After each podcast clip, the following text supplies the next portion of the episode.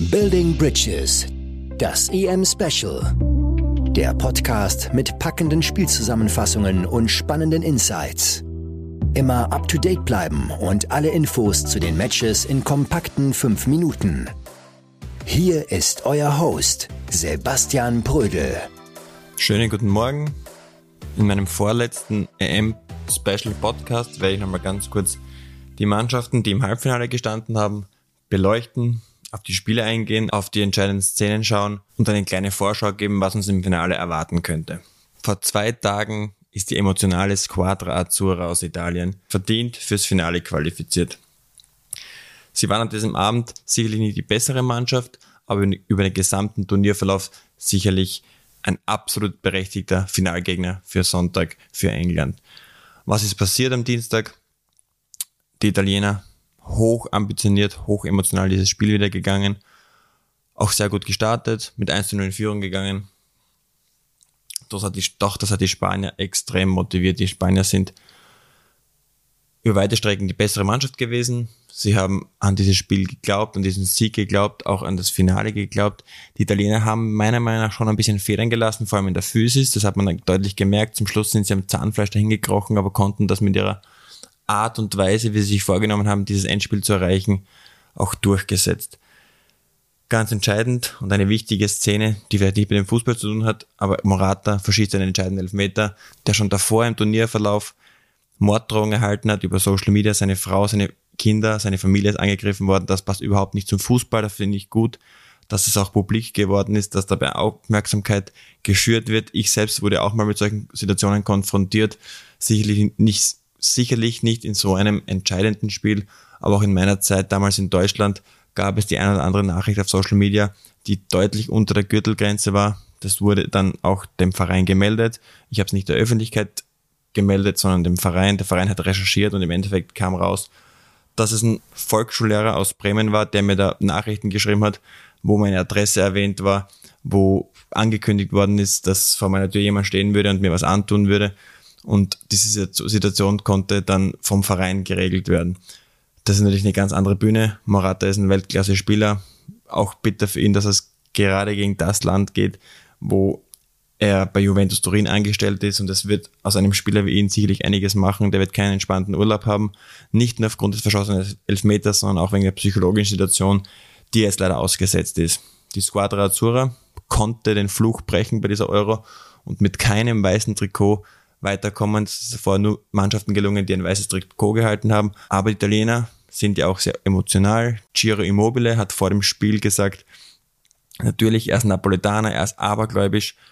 Und deswegen haben die Italiener sich dafür entschieden, die Trikotfarbe zu nehmen, natürlich die blaue mit einer goldenen Aufschrift, die sie extrem daran erinnert, wie Italien 2006 den Weltmeistertitel in Deutschland geholt hat.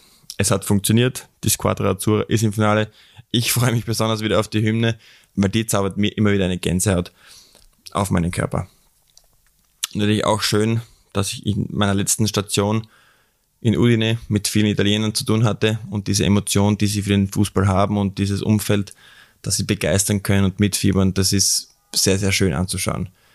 Am Sonntag werden sie dann auf England treffen. Die Engländer haben sich gestern auch ein bisschen gemüht, sind aber hochverdient ins Finale aufgestiegen. Die Engländer mussten einen Kraftakt hinlegen, mussten auch von ihrer defensiven Spielweise, die sie das ganze Turnier über begleitet hat, was meiner Meinung nach eigentlich schon eigenartig ist, dass die Engländer mit sehr vielen Defensivspielern spielen, im Mittelfeld mit äh, Phillips und Rice, noch zwei sehr, sehr defensive Holding Midfielders, wie man sie in England nennt, spielt.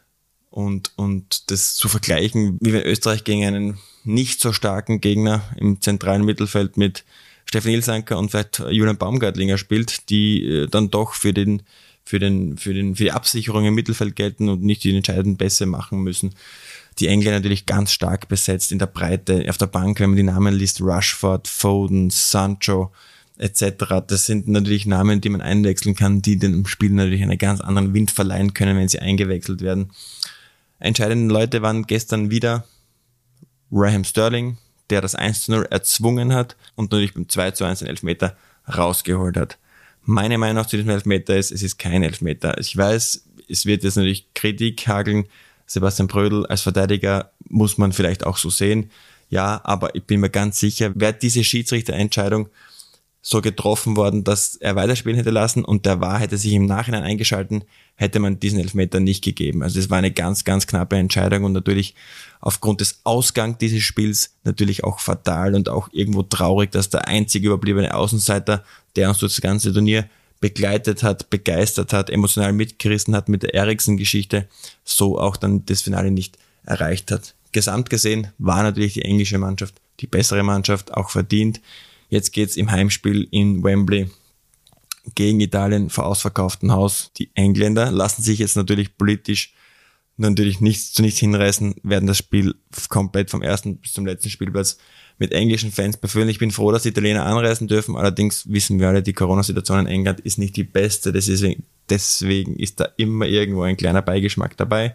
Nichtsdestotrotz erwarten wir ein super, super Endspiel. Aber die Dänen, um sie noch einmal zu erwähnen, die sicherlich ein tolles Turnier gespielt haben. Nach der schwierigen Situation gilt es, den Hut zu ziehen. Die Dänen haben sich während des Turniers neu erfinden müssen. Das hat ein bisschen Zeit gebraucht. Ihr wichtigster Spieler, ihr Dreh- und Angelpunkt in der Offensive mit Eriksen ist ja ausgefallen und sie mussten sich adaptieren. Ich glaube, das hat sich auch unberechenbarer gemacht, wenn ein wichtiger Spieler in deiner Mannschaft ausfällt dann musst du neue Wege finden und diese neuen Wege konnte der Gegner natürlich nicht so analysieren und das hat sie sehr weit im Turnier gebracht, gepaart mit individueller Klasse, mit tollen Einzelspielern. Man hat auch beim Freistoßtor gesehen, was für eine begabte Spieler sie besitzen und dementsprechend haben sie auch zu Recht als der große Underdog in einem EM-Halbfinale gestanden. Ja, jetzt geht's am Sonntag nach Wembley. Ich habe es angesprochen. Ein cooles Endspiel, ein geiles Endspiel. Äh, ich hoffe nicht, dass wir wieder 120 Minuten haben, sondern dass beide Mannschaften 90 Minuten auf Attacke spielen.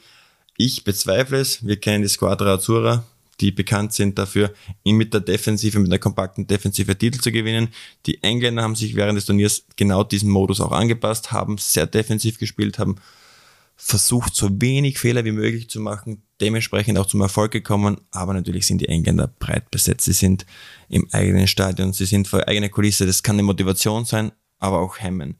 Wir haben es im Spiel gegen Deutschland gesehen, wenn sie im Heimspiel einen starken Gegner haben, so wie Deutschland, haben sie kein Offensivfeuerwerk abgeliefert, sondern haben auf den Fehler der Gegner gewartet. Und diesen Fehler erwarte ich von den Italienern überhaupt nicht. Also ich hoffe, irgendwer von den Italienern oder irgendwer von den Engländern hört meinen Podcast heute denkt sich am Sonntag, der Brödel, der hat recht, wir werden offensiv spielen, wir wollen viele Tore sehen, wir wollen die Zuschauer begeistern und wollen diesem tollen Turnier einen super Endpunkt geben. In diesem Sinne freue ich mich aufs Finale. Ich hoffe, ihr schaltet am Montag wieder ein, hört mir zu. Wir analysieren ein ereignisreiches, torreiches Endspiel und mein Tipp mit England als Europameister muss ich vielleicht irgendwo auch revidieren. Ich habe ja vor der Europameisterschaft gesagt, die Engländer mit dem Heimvorteil werden dieses Turnier gewinnen.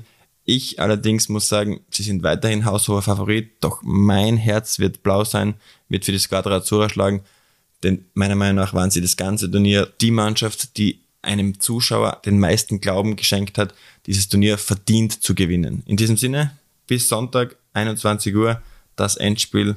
Einschaltquoten werden hoch sein und ich hoffe, meine Einschaltquoten oder meine Zuhörerzahlen werden gleich hoch sein wie am Sonntag beim Endspiel. In diesem Sinne, ich wünsche euch eine schöne Vorbereitung auf ein letztes Spiel, auf ein Endspiel, auf ein Finale und ich hoffe, wir hören uns am Montag zur letzten Episode. Hört rein, ich freue mich drauf. Euer Sebastian. Dieser Podcast wurde produziert von WePoddit.